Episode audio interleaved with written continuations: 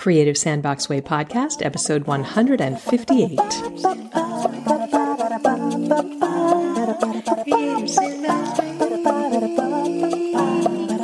Creative Sandbox Way.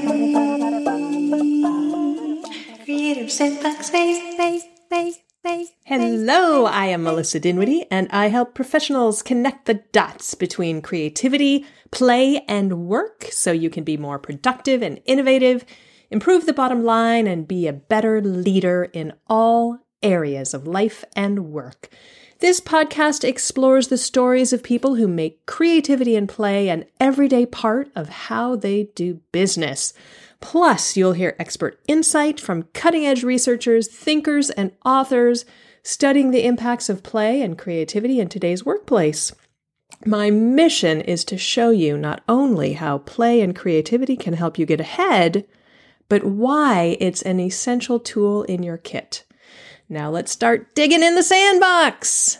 This episode is sponsored by the sixth annual Create and Incubate Retreat, September 12th through 16th, 2018. Give space to your art for five days with me and walk away transformed. We will play and you will transform. It's a small retreat, only 12 people total, including me. I have space for a couple of more people because most of the spots were snapped up by returning alums. So, as of right now, only a couple spots left. Early bird pricing and installment plans are available. And you can see what past retreatants have to say about the experience and come join us at createandincubateretreat.com. That's createandincubateretreat.com. As you know, I alternate between guest interviews and monologues, for lack of a better term, and today is a monologue. In January, I finally realized that my very painful, very stiff right shoulder, which had been very painful and very stiff for I don't even know how long a year, maybe? Many, many, many months. I realized that it was not getting better. Even with all the massage and all the stretching that I had been doing, I just finally woke up and realized that it, had been months. And my shoulder was not getting better.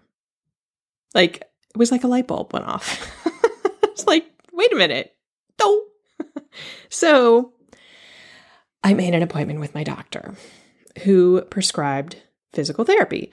I thought I had frozen sho- frozen shoulder. My shoulder felt very frozen. Turns out I did not have frozen shoulder. I don't know what I had, but anyway, she prescribed physical therapy and I had my first appointment back in January, and for the first several weeks, all I did was a few stretching exercises, moving stretches. My physical therapist, Cindy, had this mantra motion is lotion. Motion is lotion, which I really liked. And she showed me these stretches, and I did them. I was dedicated because I, I was really sick and tired of being in pain every time I tried to move my arm in certain ways and like reach behind me to get get something in the car or whatever. It was extremely painful. So I did my stretching homework daily. But when I went in to see my massage therapist, who very confusingly is also named Cindy, she was a bit taken aback that my physical therapist had not given me any strengthening exercises. She said, Your shoulder needs stabilizing. Why didn't she give you any strengthening exercises? well, maybe my shoulder needs strengthening, but I have been seeing my massage therapist, Cindy, every two weeks for years, and that didn't prevent my shoulder from becoming totally frozen. So I figured let's let Cindy, the physical therapist, do her job. And lo and behold, the next time I saw Cindy, the physical therapist, my range of motion had increased significantly. And Cindy, the physical therapist, did give me one strengthening exercise to be done with a yellow TheraBand. Now, if you're not familiar with TheraBands, they're sort of like enormous rubber bands and they come in different colors, which signify different levels of resistance. And yellow is the wimpiest.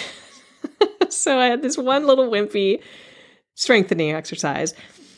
And I did that religiously, just like I continued to do the stretching motion is lotion exercises. And it wasn't until my next physical therapy appointment, a few weeks after that, that Cindy, the physical therapist, actually got me started on dun dun dun dun dun dumbbells. She handed me these teeny tiny pink one pound weights. I mean, they were ridiculous looking. They looked like doll weights and they felt like nothing. They were pink and I'm not talking pink like vivid power pink, you know, but light powder pink, the color that is reserved for wimpy things that we don't take seriously, right? Like little babies and kittens and bunnies. They were so, they just looked like Barbie weights.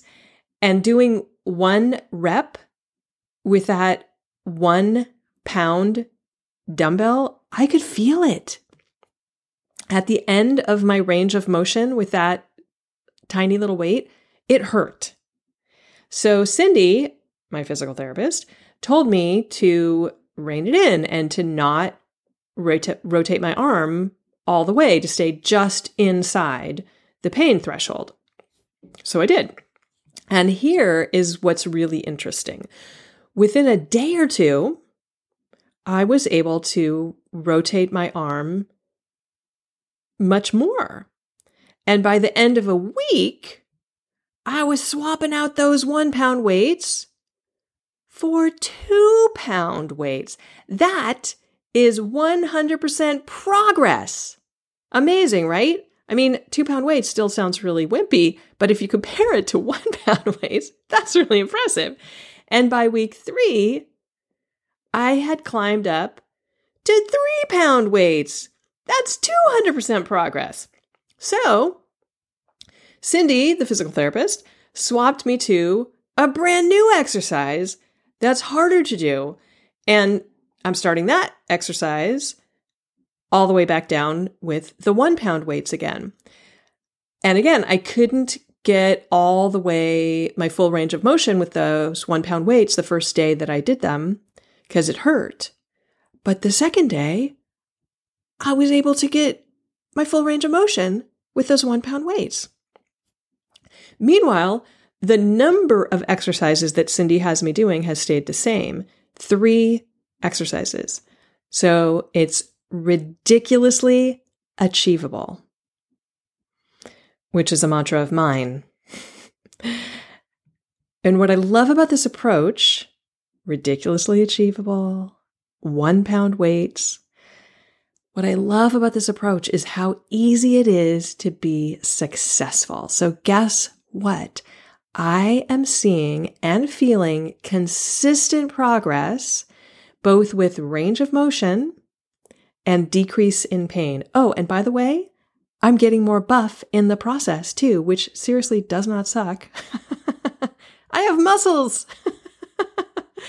who who knew that you could develop muscles with one pound weights, right? Of course, I, you know, went up to three pound weights with that exercise before dropping back down to one pound weights with the new exercise. But anyway, the point is, all of this is exactly the philosophy behind my Creative Sandbox Way guidepost number four think tiny and daily. In other words, make it ridiculously achievable. Because if you give yourself a huge task, or, and here's really the crux of the matter, even a task that you think isn't huge, say maybe it's the equivalent of a three pound weight, if you give yourself that task when you're not ready for it, it's like trying to do a rehab exercise when your body can really only handle a one pound weight. Three pound doesn't seem like much, but if your body can really only handle a one pound weight, three pounds is way too much. And let's face it, a lot of the time, we throw ourselves 10, 20, 30 pound tasks expecting ourselves to be superhuman. When we've never even worked those particular muscles, it's crazy. So, my question for you is where in your life, in your work life, or maybe in your home life, where is it time to pull out the one pound weights? Those powder pink, teeny, ridiculous looking doll size weights. Where is it time for you to pull them out? Where do you need to give yourself permission to use some starter effort to get stronger at something that you feel weak at? It might feel really ridiculous. You might feel really stupid lifting those stupid pink, dorky looking dumbbells but it makes a difference. It'll get you stronger because you'll do it and you won't kill yourself in the process. So for me, one of the areas where I need to pull out those one pound weights is networking and learning to sell my corporate workshops and trainings. Networking and selling are new skills for me. Sales, sales is something that involves a whole plethora of skills, starting with connecting with the right people who are actually looking for what you have to offer, right? Sales is not twisting anybody's arms, it's connecting with the right people who are actually interested in what you are offering. And in order to say, for example, to book five workshops, I'll, it's likely that I'm going to have to initiate a hundred conversations. And for this native introvert, that is not an inherently strong muscle. so, guess what? It's time for me to pull out the one pound weights.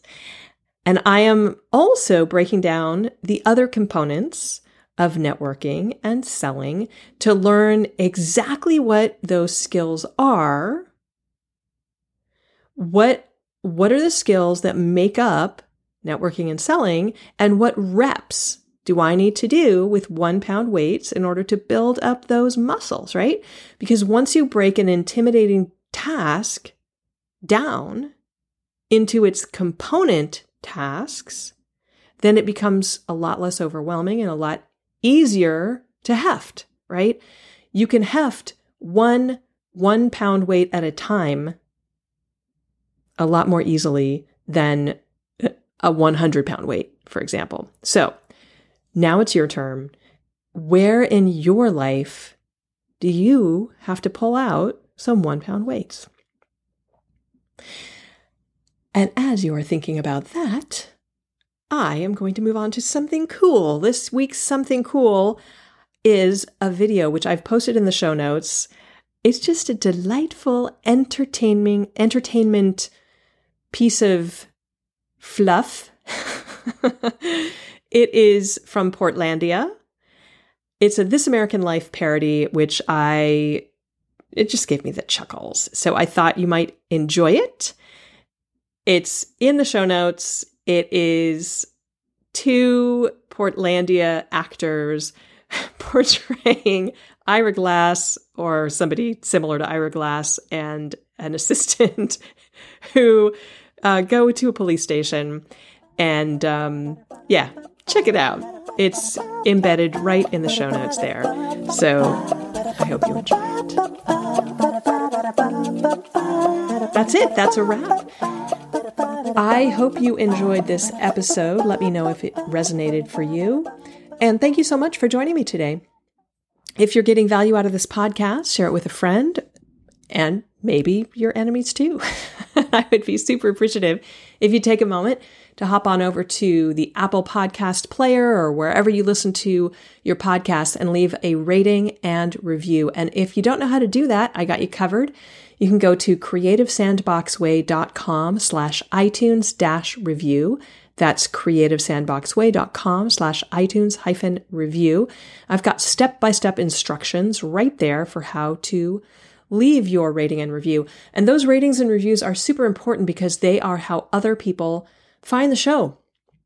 So, although it does stroke my ego to get a nice review, the real reason to do it is to help other people find the show and make a difference for somebody else.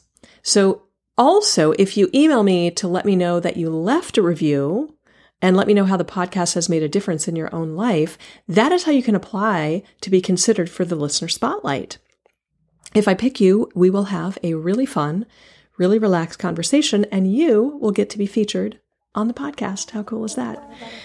So that is it. Thanks again for joining me, and until next time, go get creating.